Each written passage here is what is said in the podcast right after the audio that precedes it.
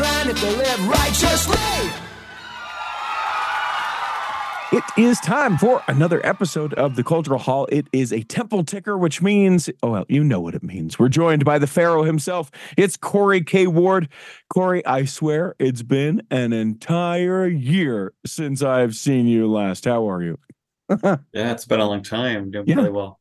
Uh, I'm glad that uh, I'm glad that you uh, are able to hear, be here, and uh, join us again. For people, if this is your first time, uh, we do. We used to have uh, Corey be a part of our articles of news episodes, and then we decided, well, heck, we got you know 300 plus temples in the works. We can't we can't cram it in to a small segment. So he graduated. He got his own segment, and that is what the temple ticker is. So it's all things temple in this episode. Did you get anything uh temple related for Christmas? Um, I can't say I have. Okay, okay. I found my old temple bag. If you follow us on uh, on uh, Instagram, I'll share a picture of my temple bag.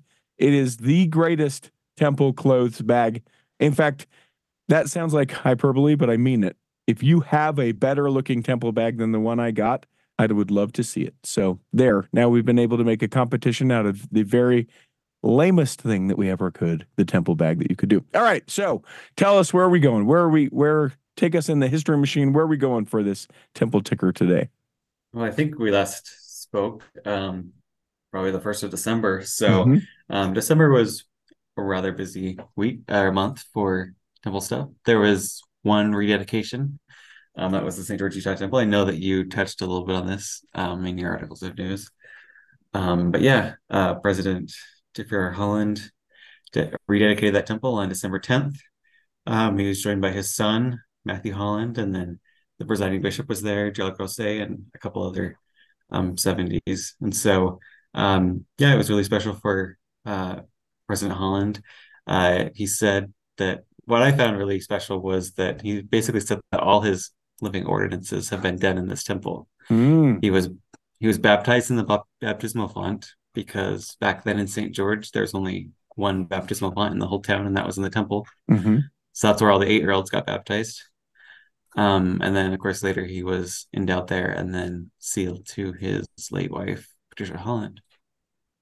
Yeah, a couple of things that are sort of interesting about that is uh, the the fact that it was published, the dedicatory prayer published in the church news, which we don't do for for other temples or haven't done, I guess I should say. Well, what if I were to tell you that actually every dedicatory prayer is published in the church news after Everyone is. Everyone. Uh, all, all of them are. I didn't know that. I didn't realize that. yeah, just the recent Okinawa Japan temple. We saw that from Elder Stevenson. Um, just a few days after the dedication, the church news puts it out. And The, hold he- on, hold on, hold on. The complete dedicatory prayer is published, or it's like, hey, and they said this, and here's the story about that. It's actually the whole complete transcription. yeah, that's right. The church Okay, news has well then they're going to have to get something new than a church news because pretty soon all we're going to have is a church news full of temple dedicatory prayers. Well, if you um, go to churchofjesuschristtemples.org, um, they've collected all those parts from the church news. And if you go to any temple, you can look up its dedicatory prayer. And Oh, some that's have multiple dedicatory prayers, like St. George. They actually has three now because it was dedicated first by Daniel H. Wells. And then in the 75, 1975, it was dedicated by Spencer W. Kimball. And Hmm. now you have a third dedicatory prayer by Jeffrey R. Holland. Interesting. Which one's your favorite? I can't say I went through and read them. I'm sorry. I can't pick. They're all great for different reasons, like everyone did. Uh, okay, well here I got a little trivia question for you on Okay. uh, on Temple Square. Mhm. When people back in the day in the Salt Lake Valley would get baptized, in which building was there a baptismal font of the buildings on Temple Square? I mean, in the obviously there is one in in the Salt Lake Temple, but were people also baptized in the Salt Lake Temple baptismal font, or was the baptismal font somewhere else? Well, there's the endowment house before the Salt Lake Temple, and it had a Okay. baptismal font. Okay, Um, but I believe there's also one in the basement of the tabernacle, right? there is, as a matter of fact, isn't that cool? That is cool. I've never seen it. I've I've asked to see it because that was where my grandfather was baptized. They wouldn't Uh-huh. let me. They would not let me. I went down there once because I was volunteering for something, and they had a lunch down there, and it was just, you know, where all the choir has changing rooms and stuff. So I bet there is a room down there that has one. Yep. It was super cool. There was one guy in big long beard and a gray pointy hat, and I went to try and go into the baptismal font, and he stepped in front of me and put his hand like almost to my chest, and he said, "Thou shalt not pass." And then I couldn't get to where the baptismal font was. I was very sad. Very, very. Interesting. Yeah. I don't know how they got Gandalf. I digress. What else?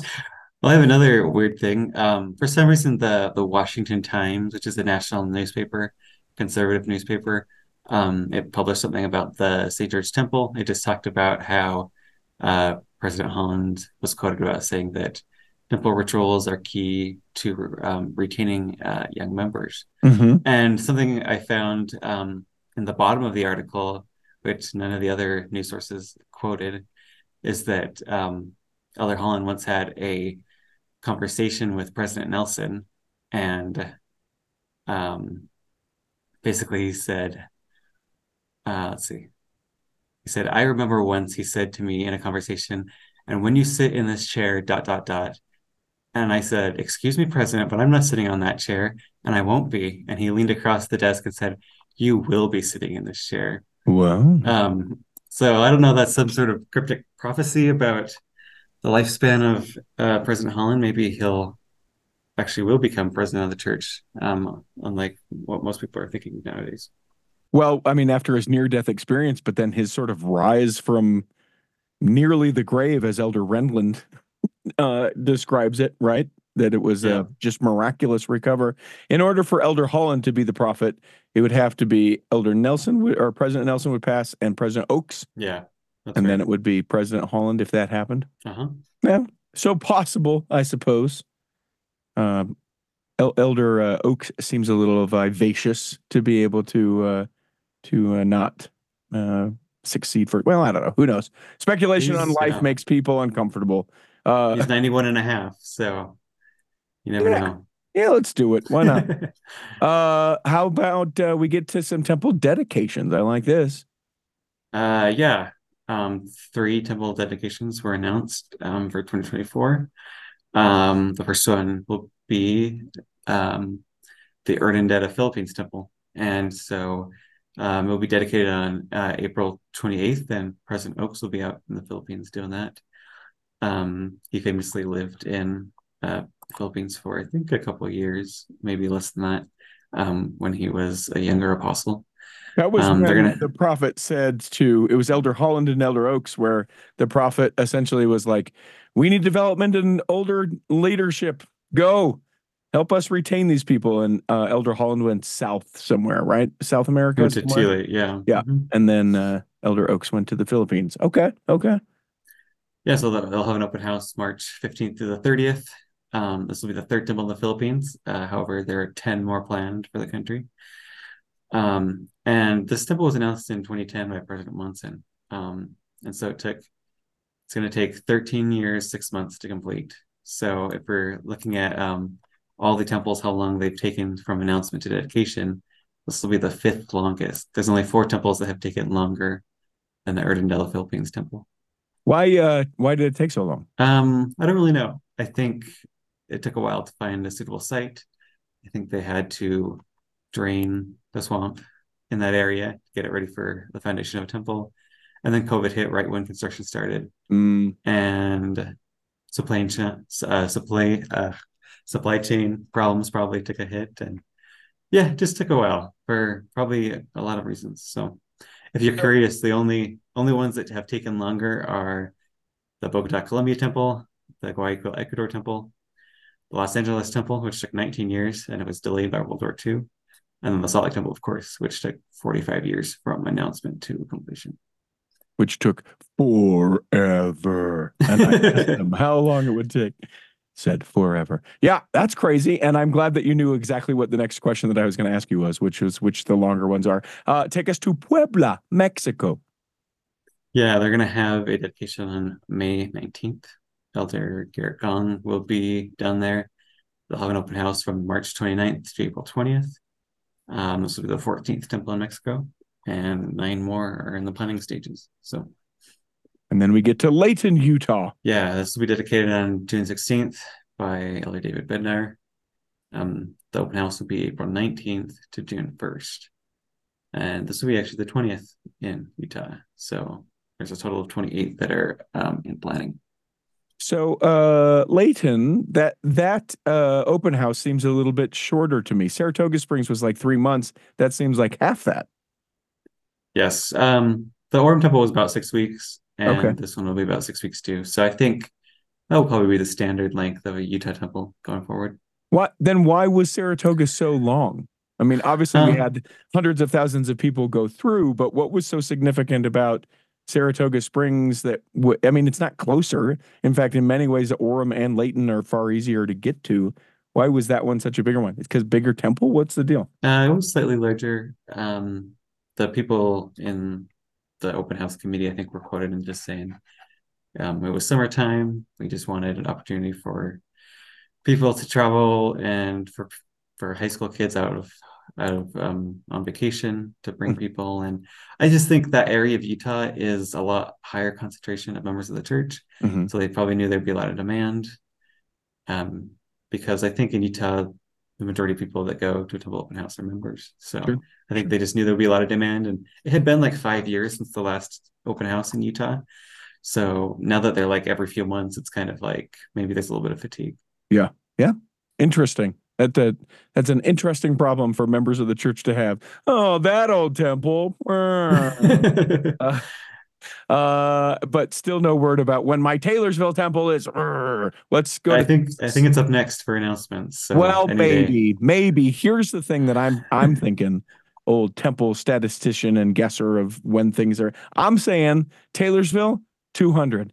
They're gonna they're gonna they're gonna Jimmy rig it so that uh, Taylorsville is the 200th temple and that we get to celebrate that as such. Which means we're gonna be on pause a little bit depending on when the other ones are dedicated. But we're right close ish. Uh, yeah, it'll be close. Like if they if they have a very long open house, that Yeah. could extend the dedication and maybe put it ahead some other temples. So But but I can see them doing that because we want the 200th to be in the in the homeland where the where the saints traveled, and we'll do something recreated with hand carts or I don't know something for the 200th. That's my hope. Fingers are crossed. Texas? Shall we go to Texas? yeah, a few temple sites were announced. The first one was the McKinney, Texas temple, which you may be thinking, I've never heard of that temple. Well, it's because in General Conference, um, a year and change ago, uh, President Nelson announced it as the Prosper Texas Temple. And so, um, yeah, they announced it. Um, you may think, oh, well, they're building it in McKinney. Well, no, they're actually building it in Fairview. Mhm. Texas. So change the name to a place where it isn't there anyways. Um, it's on Stacy Road, at a, at eight, eight acre site, um, and it's right across the street from the boundary of Allen, Texas. So if you think maybe they would have picked a bigger city to name the temple after, like Allen's just right there. Yeah. Um, but I guess McKinney. Um, and I heard through a grapevine that perhaps some um, the mayors of both Prosper and Fairview kind of felt odd about that church's decision. So, um, Well, because it is. because it is odd. That's why they felt odd. Here, call it this temple in this town that isn't this town. yeah, and I understand um, it's like the, if it's the first temple in a metropolitan area, like if this was the first temple in the Dallas area, I'm sure they just call it the Dallas Temple. Like that wouldn't be a big deal. But this is like a suburb of Dallas, and so now you're getting more specific. And McKinney's, you know, it's a bit north there. It's it's you know it's its own city, um, but it's still kind of in that Dallas area. So it's interesting that that's what they chose. Um, the temple will be uh, probably two stories, forty-four thousand square feet.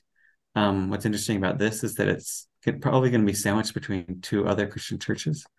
Um, right now, there's a an LDS church. Well, it's going to be next to, but that one is um, next to another Christian church, and then the corner of the property that will be next to the future temple um, is said it's owned by the Twin Creeks Church of Christ. So they may be building a new um, church in the next few years. Um, and what's funny about this is that I looked up this Twin Creeks Church of Christ, and they currently have a church um, that's in Allen, Mhm. and it's also next to an LDS chapel. Interesting. So I don't know if you can connect any conspiracies about perhaps um, how the church got this property, if it's um, maybe friends with this Twin Creeks church, if maybe Mm. they were considering Prosper, but then in last minute they chose to go to Fairview instead because you know this is a great site, and so Now, what I've heard, uh, and this also, you know, we both appreciate the rumor mill, uh, but what I've heard is that the Twin Creeks Church of Christ is exactly like the LDS Church, but they only ask for 8%. So they're just giving people Ooh. options. So, you know, hey, what do you think? We got 8% over here. And people go, oh, that's that's less money. That may not be true. That may not be a rumor at all.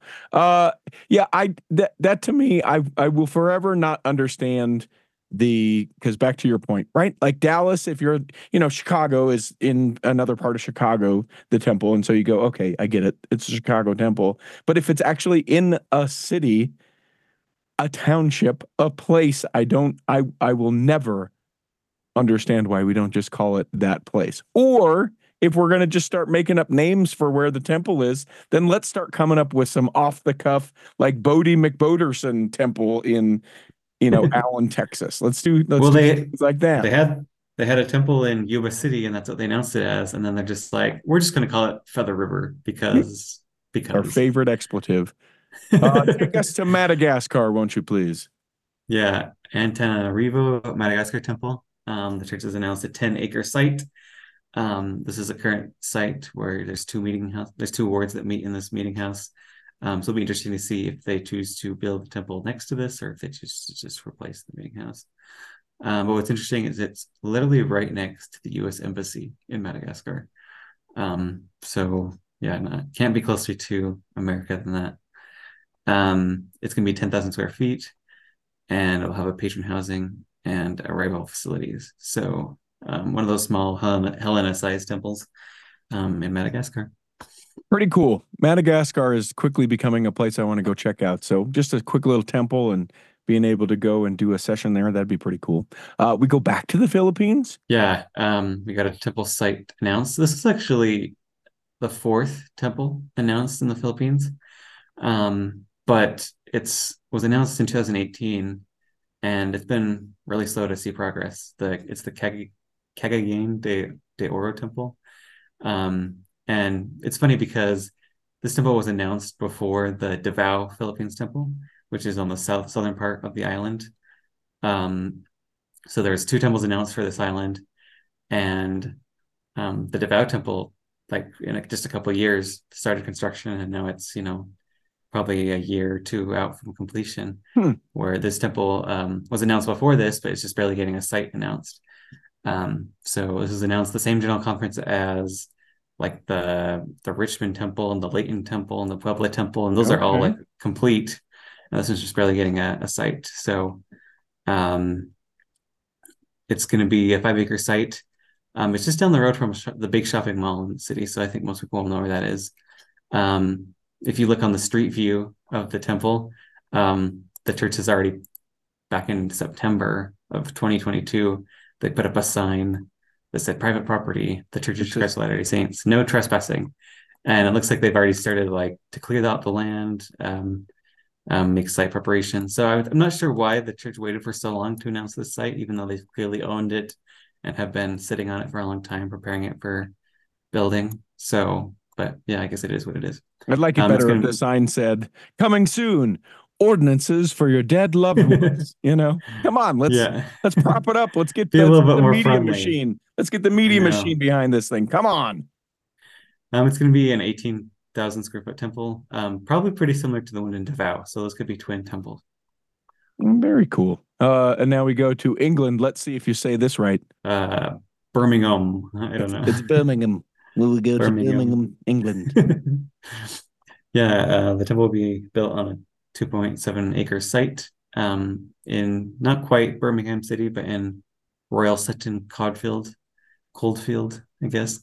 Um, it is the site currently where they're the Wylde Green ward meets and where the Birmingham, England uh, mission has offices. Um, so I think anyone that's familiar with Birmingham will uh, know where that is. Um, it's also going to be about a 10,000 square foot temple. So this one's like small for the UK, considering that the other two temples in the UK are, kind of large. And so this makes me believe that maybe there'll be more temples in the British Isles announced in the coming years. of course there will.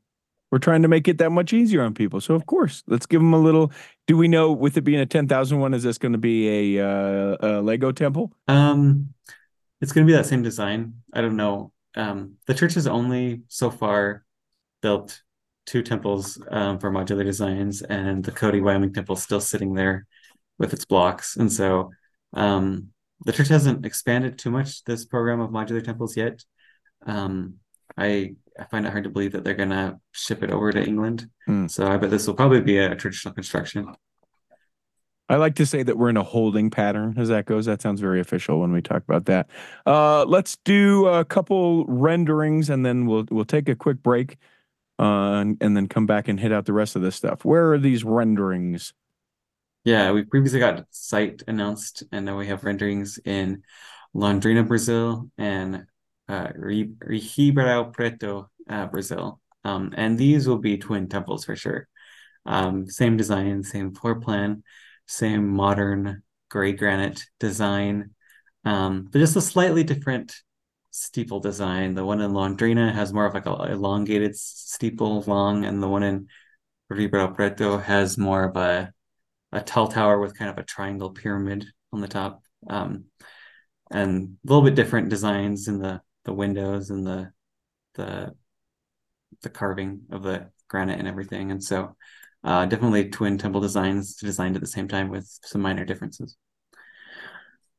And then And Bakersfield. Bakersfield. Something to go to Bakersfield for people that go from Salt Lake to Disneyland. Now you can stop and you can see a temple. Yeah, um, this will be about the same size as the ones in Brazil. Um, it'll be the same size as the ones like in Modesto and Yorba Linda.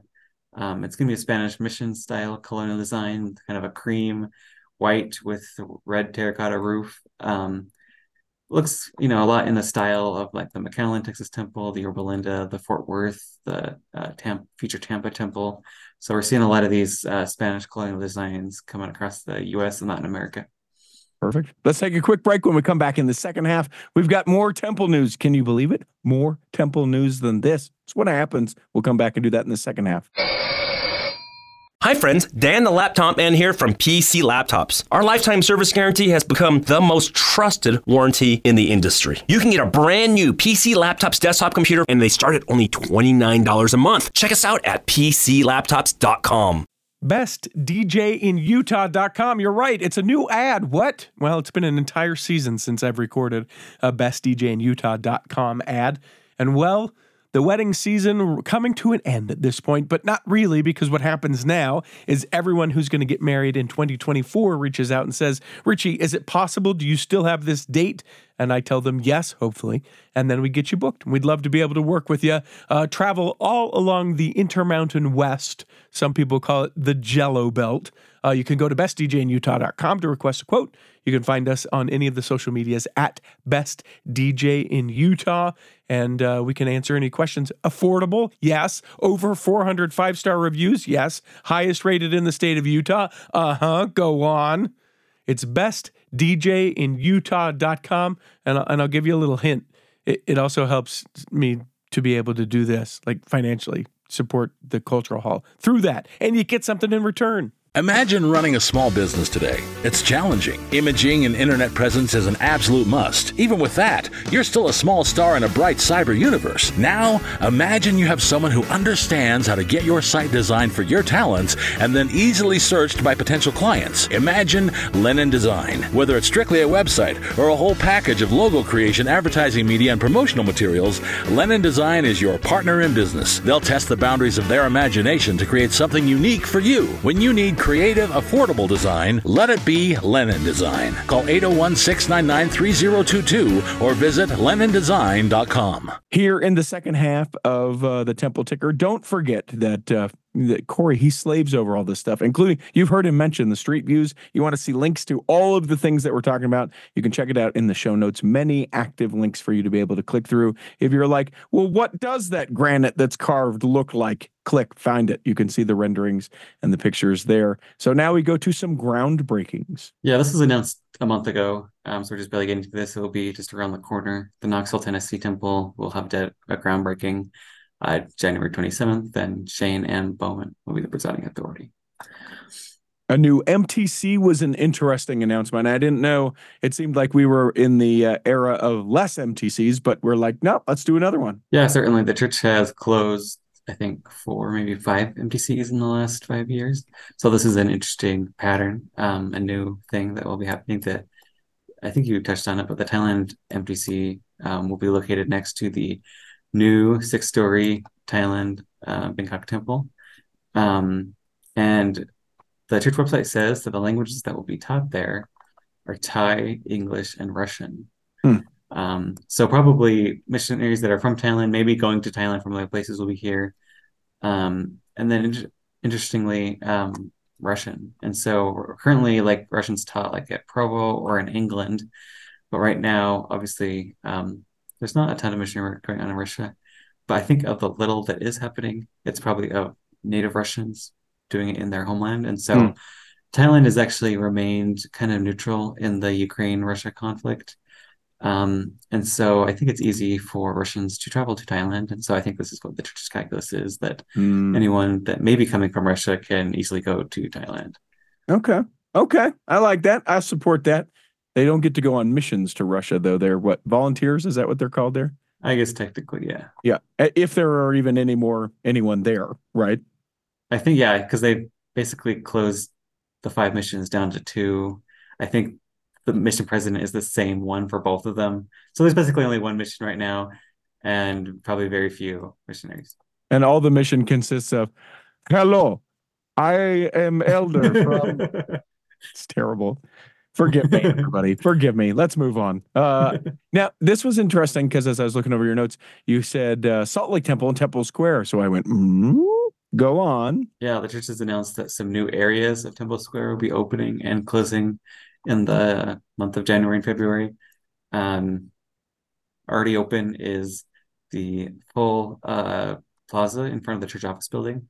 Um, they had that partially open during uh, Christmas when you could see the lights. They had some nativity displays up, but now that full thing will be opened, and they'll be starting to open up the Main Street Plaza, which is right in front of the Salt Lake Temple. It has that big reflecting pool that will start to be- opened in uh, fully in February.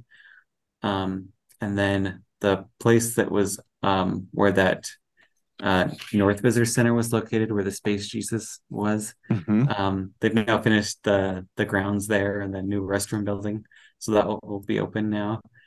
And then what would be closing is the assembly hall, which is the south part of the uh, tabernacle, um, which they said they'll have limited uh, renovations of the assembly hall just to update a few things. But um, yeah, um, what's also interesting is that they said that the they'll start to fly the country flags at the church office building. There'll be 91 flagpoles, one for the United States, and then 91. They'll rotate the flags between countries that are recognized by the UN Mhm. and they'll be placed in alphabetical order, rotated every three months. And so, what's important about this to note is that they're flying all the countries' flags. They're not flying all the flags where the church has presence or missionaries. So, if you see a flag from a country that the church doesn't have missionaries, don't go thinking that there's some conspiracy or that it's secretly happening. There's missionary work in China or whatever. Um, I was There I worked is. at the We're just not I did allowed to talk about it.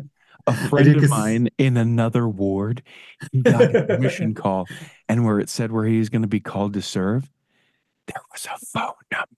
oh yeah.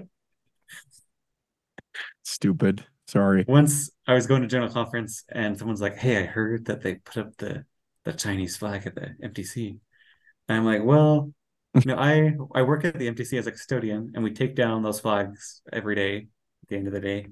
And I tell you that we have the Chinese flag there for a long time because we've had church, we've had missionaries in Hong Kong for a long time, and so that's why it's there.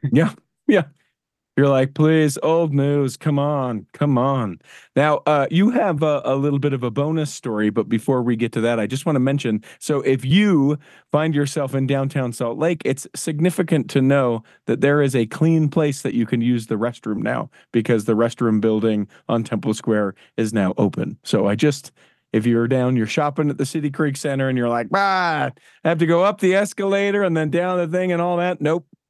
There's another option for using the restroom. It's over on Temple Square. Please tell me about the bonus story. Well, uh, a few months or about a year ago, we talked about the leaked plans that um, were put out for um, Temple Square that um, basically were a, an internal um, study that the church conducted to uh, look at what could be the future of Temple Square. How could we improve the visitor's experience? And among the big things it proposed is uh, demolish most of the buildings near the temple, like the Joseph Smith Memorial building, the church office building, um, and then have a huge green space, and then rebuild the the church offices um, just uh, west of the temple. And Hmm. so um, the Salt Lake Tribune did confirm from the church that those are authentic, that they were in the study process, but they have since been shelved, and um, they're rethinking everything right now. and It so. seems it seems hard to me, uh, the like from a historical point of view, that they would take down the Joseph Smith Memorial Building. It's the old Hotel Utah. You know, Yeah, I understand agree. That I understand the knocking it down to have the green space, etc. But that seems like that would that m- more than like the Manti Temple, or at least on the same level as the Manti Temple. We'd be like, what are we doing? This is hundreds of years of history. Let us please leave these things rather than, you know, demolish and ah, we put a floral garden. and I think that idea went out in the end, so that's why it was shelved. Yeah. Yeah. Okay. Okay. Well, But good. still I'm glad we got that that could happen. confirmation. Still elements of that plan that could happen in the future. There's that um, parking lot by the Delta Center that the church still owns that, you know, they could build something there in the future. So we'll see. Okay. Uh, so we go to Nicaragua. Yeah, the local media um, covered the construction progress of the temple there. Um, they had about a 10 minute segment just talking Jeez. about the temple. They interviewed, um, I think, a councilwoman from the city and some representatives from the church. And they're just talking about what the temple is and what it means. Um, they just emphasized that now members of the church in Nicaragua won't have to tra- travel to other countries to go to the temple. Um, they said it's expected to be finished in 2025. And they said, like, we're building this to last 200 years. So we'll see if hopefully they don't need a renovation until 200 years from now. And, and Um, everyone said, Why? What happens in 200 years? I heard that that's when the second coming is. So put on your calendar right now. It's 200 years. All that garbage that do. we'll see. Um, so yeah, it's just interesting that you know Nicaragua doesn't have really great relationships with the United States right now. Um, so it's just interesting that the church was able to uh, find all the processes to build this temple. So Yeah. Uh, and then we bring it home to the United States where there is trouble aplenty for temples. at least two of them. Um, in Heber Valley, there is a group that is trying to gather signatures to put um, the temple on a ballot initiative that will could overturn this council's decision to approve the temple. Um, they need 3,200 signatures in 40 days, and I think that's about half over. So I don't know what the progress is on that, so we'll have to see. If you want to hear more about uh, specifically the Heber Valley Temple, it's episode 740 of the Cultural Hall, where we talk to a guy in the city of Heber Valley talking about where they're at and what they've tried to do and what they haven't done and what blah, blah, blah, blah, blah, blah. It's a whole episode about the Heber Valley Temple. So check that one out.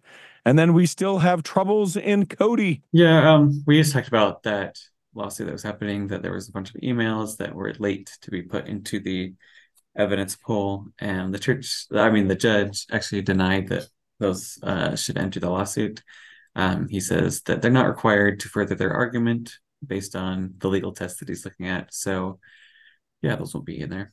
So just I like the idea of the judge, like that they printed out all of those emails and that the judge just sits behind the thing and just get these out of here.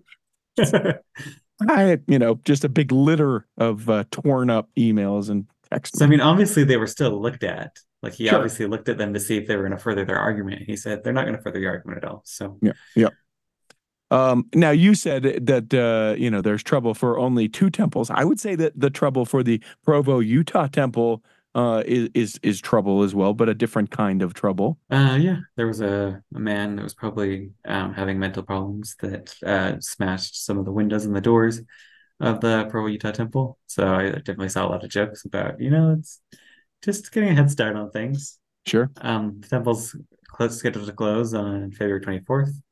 Um, it looks like they're already putting out construction material all along the grounds of the temple. Um, it's going to happen. Um, they're, the plans show that they're going to demolish the temple and then build a new one, basically a few feet in front of the current one. Um, the Salt Lake Tribune did write about a group that they've been trying to save the temple for two years now, but they just kind of fell on deaf ears and haven't said anything. So, Yep, Spoiler, Um, they didn't stop it. The question the question I have, you live down around that way. Did they replace the stuff that was broken by the guy trying to get in? Um, I actually live in Salt Lake City now, but Oh shoot. You hang out around there, don't you? not much anymore. Ah, you know someone down there, don't you? Sure. I guess I Okay, listen, people. here's the call out. Contact at theculturalhall.com. There's got to be someone in Provo.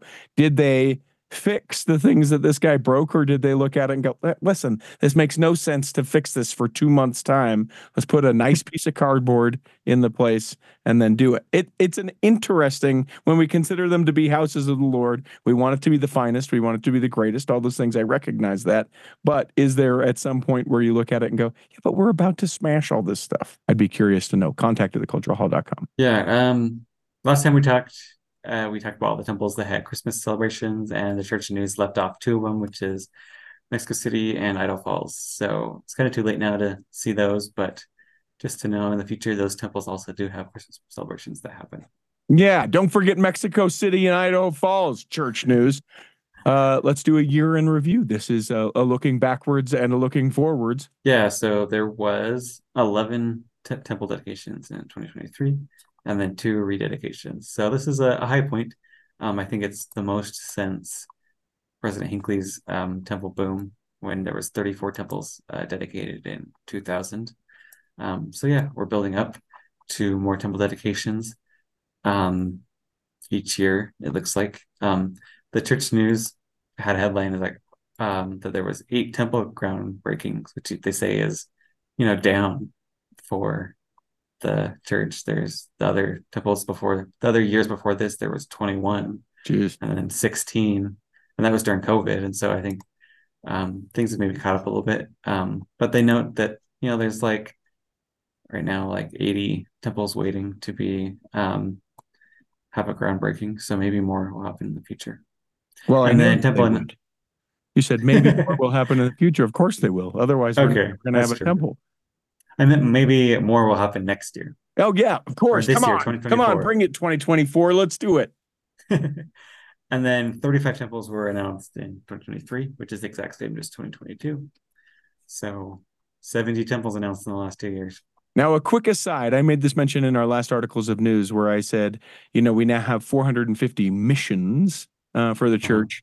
Uh, and we, uh, actually, you have said that the church, not officially, has said that we'll have 500 temples by the year 2030. Are we doing 500 missions and 500 temples by 2030? Is that the thing? I mean, missions go up and down. Um, who knows with missions? Come on, think it just join, depends. speculate. Yes or no? Give me your word. Why not? Why not? Okay, I'll take it too. I'll take it too. Uh, so what are we thinking as we look towards 2024?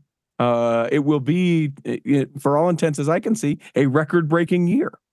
Yeah, I think we'll probably beat 2023. So far, there's six dedications scheduled and one rededication um, scheduled in Manti. And then from the looks of things, um, there's about 13 temples that are nearing completion.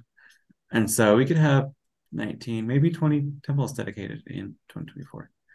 Um, and then looking for the future, you might have another 14 or so um, for 2025 and maybe 20 or more in 2026, depending on how many groundbreakings happen in the next little while.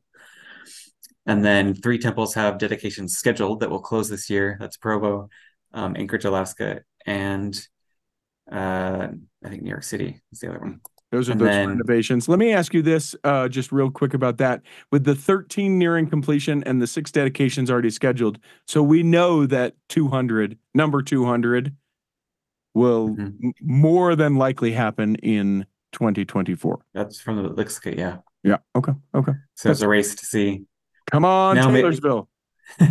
Taylorsville, maybe Salvador, Brazil now is another candidate. Uh, Pittsburgh, maybe. So we'll see. It's up in the air who what temple will be the 200th. And then the uh, temple sites announced. Yeah, so just like in the in the waiting, we have almost exactly the exact number. We have 48 temples that have sites announced that could theoretically have groundbreakings um in the next while, and then another 48 temples that um, are awaiting a site announcement. Hmm. So that's about you know 96 temples that are could be starting in the next little while. So We get that temple news typically on Monday afternoon. So if you can't wait for the temple ticker, you can certainly wait for that uh, church news. And that's typically when that stuff has come out. But it, it's by all intents and purposes, there should be temple news every week when you're looking for 96 temples as far as either uh, groundbreakings announced or a site announcement or a dedication coming up or the they print the dedicatory prayer of every single temple so that will be there as well uh temple news every week that's exciting yep.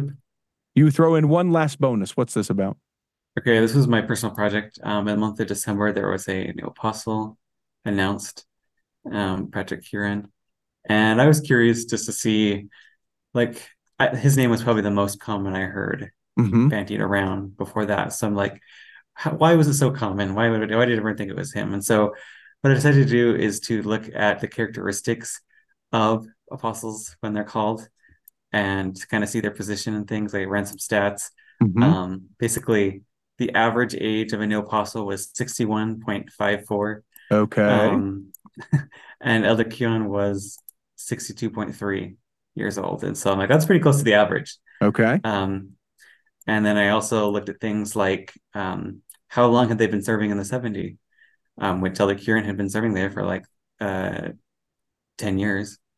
Um, and then, you know, he's from outside the United States, and currently that's kind of a trend. It seems like new apostles have been born outside the United States. And they also, um, something like nine out of the 11 last apostles have come from the presidency of the 70 mm-hmm. and Elder Kearon was the president of the presidency of the 70. And so um, basically, I took all those details, assigned them a score about how close they were to the average age, how long they've been in, um, if they're in the 70 or the, or the bishopric, and then if they were born outside the United States. And I gave everyone a score based on that, and I saw where Patrick Kearon basically landed. And he was number three. He got this the third highest score of the current 70s mm-hmm. and um, the only ones that got higher ones were Carlos Godoy and Jose Teixeira. They're from Brazil and Portugal, which is almost exactly like Elder Soares.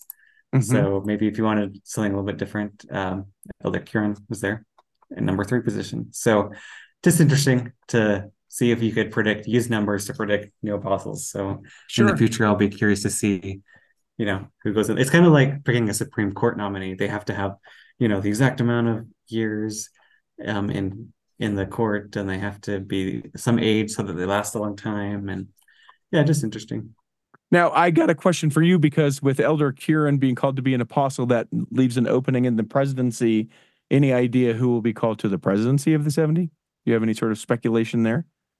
Well, it's kind of been just like in Supreme Court, the DC Circuit is kind of where a lot of the judges come from. Mhm. The presidency of the 70 is kind of the where all most of the apostles come from. And so Sure. it will be curious to see who is in there um, come this next uh, conference. And it's very possible that the next person could be a, a, a, a candidate for the apostleship. And so um, one I was thinking is Elder Teh. He's a Filipino, uh, 70. He's been in there a long time. He's really young. Mhm. Um, um, maybe other He- ones he like is my pick for an apostle as well. Yeah. really. I, I expect so. As we've got, as we've talked about, how in the next couple of years, it's likely three or four apostles will pass. My suspicion is that they'll call him to be in the presidency and then subsequently call him to be an apostle, just because. I mean, you think about the massive amounts of people that are. I know. Listen, God calls who or qualifies who He calls. I get it, everyone. We're talking from um, speculation purposes, but there is so much representation in the church from the Philippines, and he is a gentleman who is young, who has got a lot of experience, who, if he's called to the presidency, has that opportunity, and then it it just seems like a natural fit for him to then move into an apostleship in a couple years. And one thing I've been thinking is that uh, Elder um, Ahmad Corbitt, um, he's I think he's kind of like an Oaks protege. He Mm. reminds me his his rhetoric and everything reminds me Mhm. a lot about Elder Oaks. And he was recently called as a 70. And if he's put there in the presidency of the 70, that would really um, I think in my spreadsheet would help his score out and put him Sure. up there. So he's another one to look out for. This is definitely something to check out if people are into this kind of thing uh, link in the show notes to be able to check out because you know a lot of people have said well elder uh, paul johnson may be a great one but you look at his age and you sort of go well may, i mean and again everyone we know god calls who he wants got it. But if you're looking at sort of these you know statistics that you see commonly take place within you sort of think oh yeah maybe he's missed his window and he wouldn't be uh wouldn't be the next one so you start to look So at the- these younger folks and go oh okay maybe here we go maybe that's someone we'll hear from the oldest apostle that has been called in the last 20 years is Elder Cook. He was 67.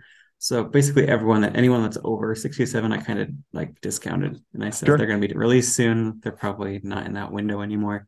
Although it could always happen. So uh i don't know that you know this but it's worth the asking of the question question uh elder tai tai where uh, Uh-huh. where is he from where does he do you know where he's coming where he uh, if you go on the spreadsheet, you scroll over to the birthplace and it uh, shows. uh, oh look at you already thought about I think he's the one. He's the one that was just in the Taiwan temple groundbreaking, right? Yeah. Okay. So he's from Hong Kong. He's a young gentleman, 51.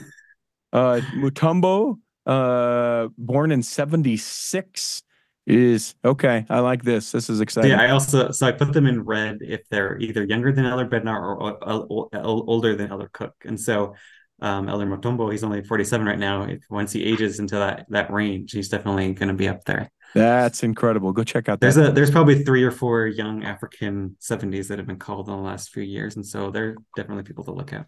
All right. So I want to put you on the spot. You have to pick one. Someone, one of the uh, apostles passes today. Who do you, who are you saying the next one is? Um, oof, I would say either, uh, like I said, Elder Elder Teh or Elder uh, Corbitt, um, but also maybe uh, Gerald Gerard Causse. I think he's, um, I think just these people that are um, associated with the apostles a lot, the people in the seventy, the people in the bishopric that are just are hanging out a lot with the apostles. I think they're most likely to be called, and so Yeah. anyone in that upper upper upper part of leadership i think just if they if they if they spend a lot of time with the apostles i think they have a a, a greater likelihood to receive inspiration for these people mm, Interesting. See, and uh, for me, if I if I'm picking how this goes next, this is how I feel like it goes.